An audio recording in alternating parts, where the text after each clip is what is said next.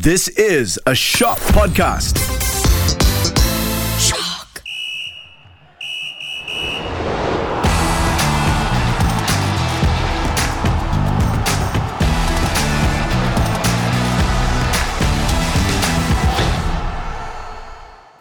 Hello and welcome to the Podball Sportscast, the podcast that has just agreed a Netflix deal. Yeah, we pay them like 30 bucks a month for unlimited access to thousands of movies and shows. Smart. Today in the House of Pod, we have Nicholas John Hello, hello. and Mifzal Malik. What are these? I am Faisal American. Today we've got a very special episode. We are going to focus on the uh, sacking of both uh, Chelsea boss Graham Potter and Leicester's Brendan Rodgers after last weekend's matches. Potter dismissed after Chelsea lost 2 0 to Aston Villa, leaving them in 11th place in the Premier League. Meanwhile, Rodgers was given the boot after Leicester were beaten 2 1 by Crystal Palace, with the Foxes second last on the table. I guess they really foxed it up, huh?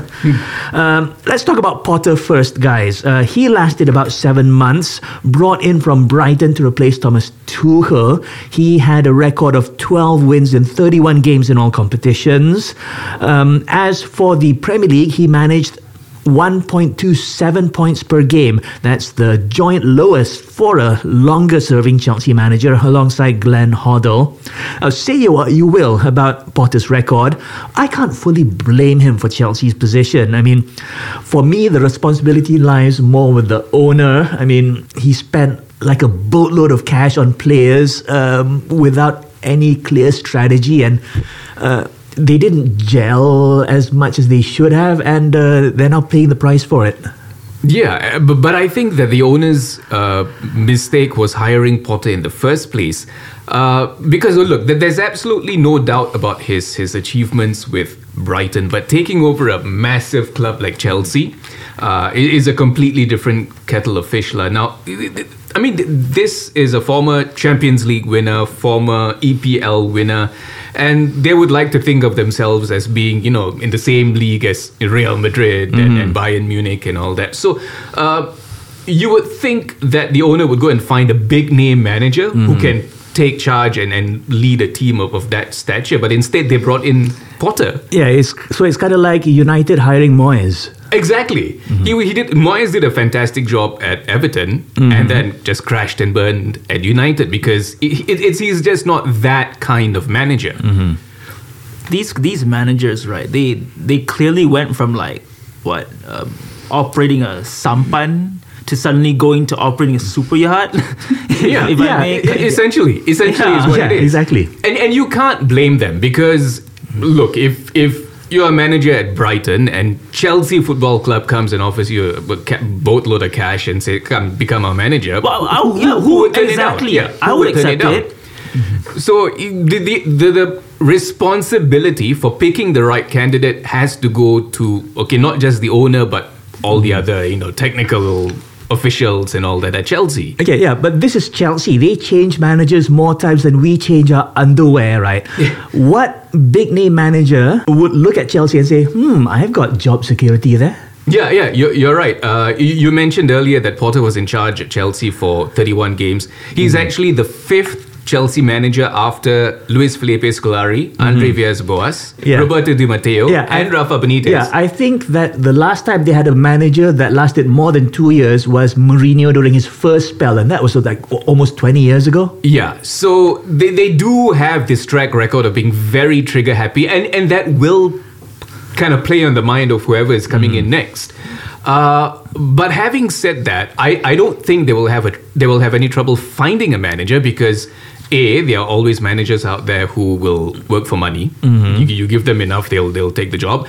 And b there are managers out there who relish the challenge, who who mm-hmm. genuinely believe that they can make a difference. But the thing is, whether that manager is the right person for the club mm-hmm. or not, uh, And if he's smart, story. and if he's smart enough to get a very handsome severance package. Exactly.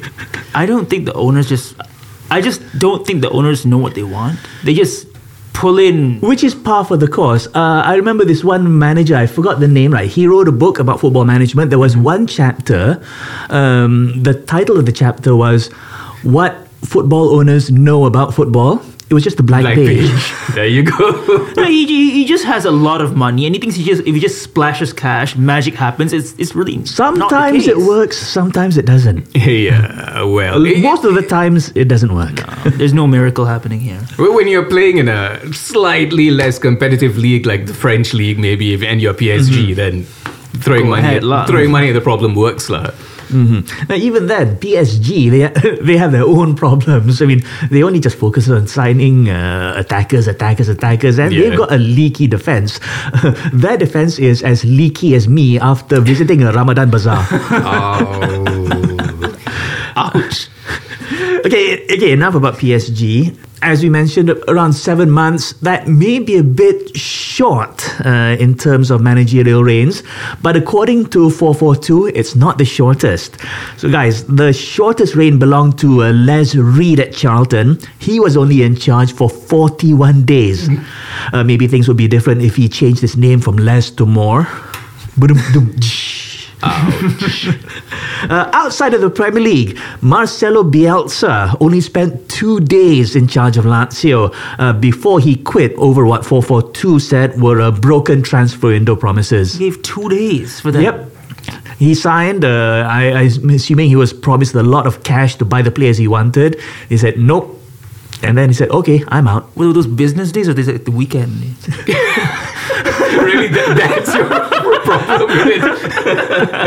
but but good on him though for sticking to his guns, you know. Yeah, uh, but you know the all-time record is um, it belonged to a Leroy Rosenior at Torquay. Guess how long he lasted, right? So uh, he signed on just as a takeover took place. The new owner wanted their own guy in charge, so he was given the boot. Get this, after just ten minutes.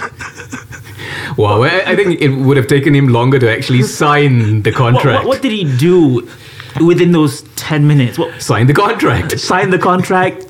Okay, sat down, signed the contract, and then signed his termination papers. it was coming.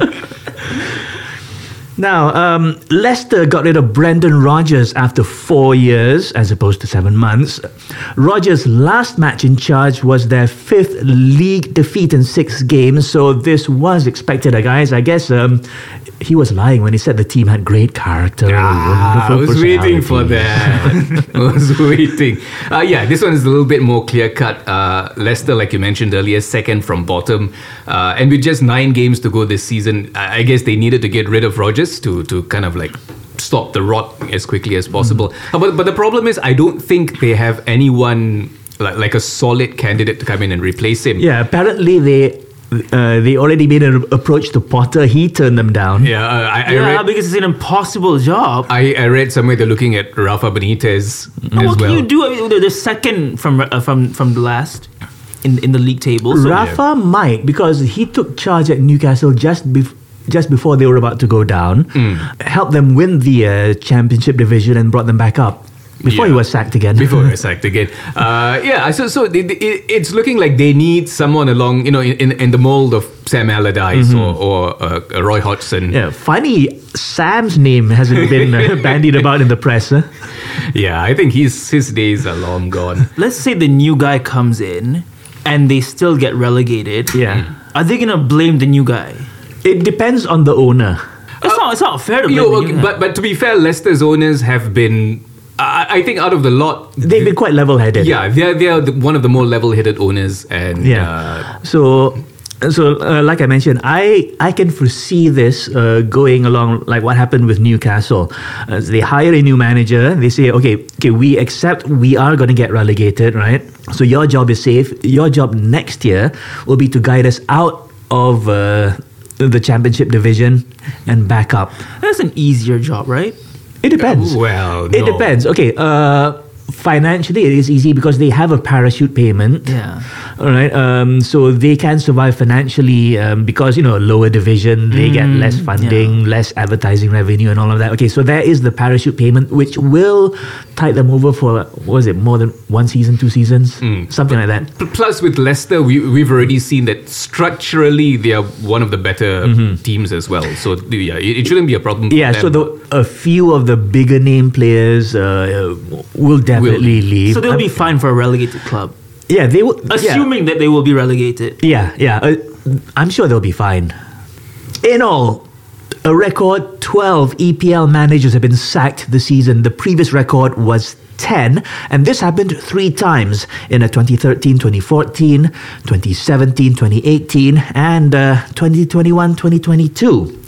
In total, this season, um, there were 13 managerial changes. They are, uh, firstly, Scott Parker of Bournemouth, Thomas Tuchel of Chelsea, uh, Graham Potter when he left Brighton for Chelsea. Also, there's Bruno Lage of Wolves, Steven Gerrard at Aston Villa, Ralph Hasenhüttl, Southampton, Frank Lampard, Three Everton, hours later. Antonio Conte, Spurs. We didn't even have time to talk about him. uh, Brendan Rodgers, and of course, Graham Potter, and a partridge in a pear tree. Wow. Uh, this leaves Jurgen Klopp as the longest serving manager who's currently in the Premier League, and he only joined in what 2015. Yeah, but how much longer is he Uh, gonna hold his that days are record? numbered. He knows. We know. The whole world knows. I don't know. He's not one to to boast or brag or beat around the bush or or misdirect. Right? He says his job is safe. I believe him. I think he just says that for the optics. No, but, but but I also think look, he is being quite realistic, and because I think in uh, before the, the Liverpool Chelsea match, Yeah. in one of his pre pre match comments, he said that he realizes that he still he still still sorry still has a job uh, only because of. Of his past results. his past results, the trophies that he brought in. If it was based solely on this season, he'd be out by now. Yeah. So, Um, I believe him when he says that you know the owners know what the main problem is, and um, apparently they have a plan to address it in the summer. Let's see if it actually happens. But he did. Right. But he did mention after their goalless, boring draw with Chelsea that if he performs like this or worse next season, he'll probably be out. Yeah, next next, Next season is a different story. I'm sure that he is safe uh, for the remainder of the season, which is Oh, yeah, just about a month away. Yeah. Definitely. yeah, nine nine or ten games to go. Yeah. But, but but but I think that this is the way that the game ha- has become. You know that that club owners and club supporters demand instant success, and if you don't deliver, you're out. You know, and and, and I think.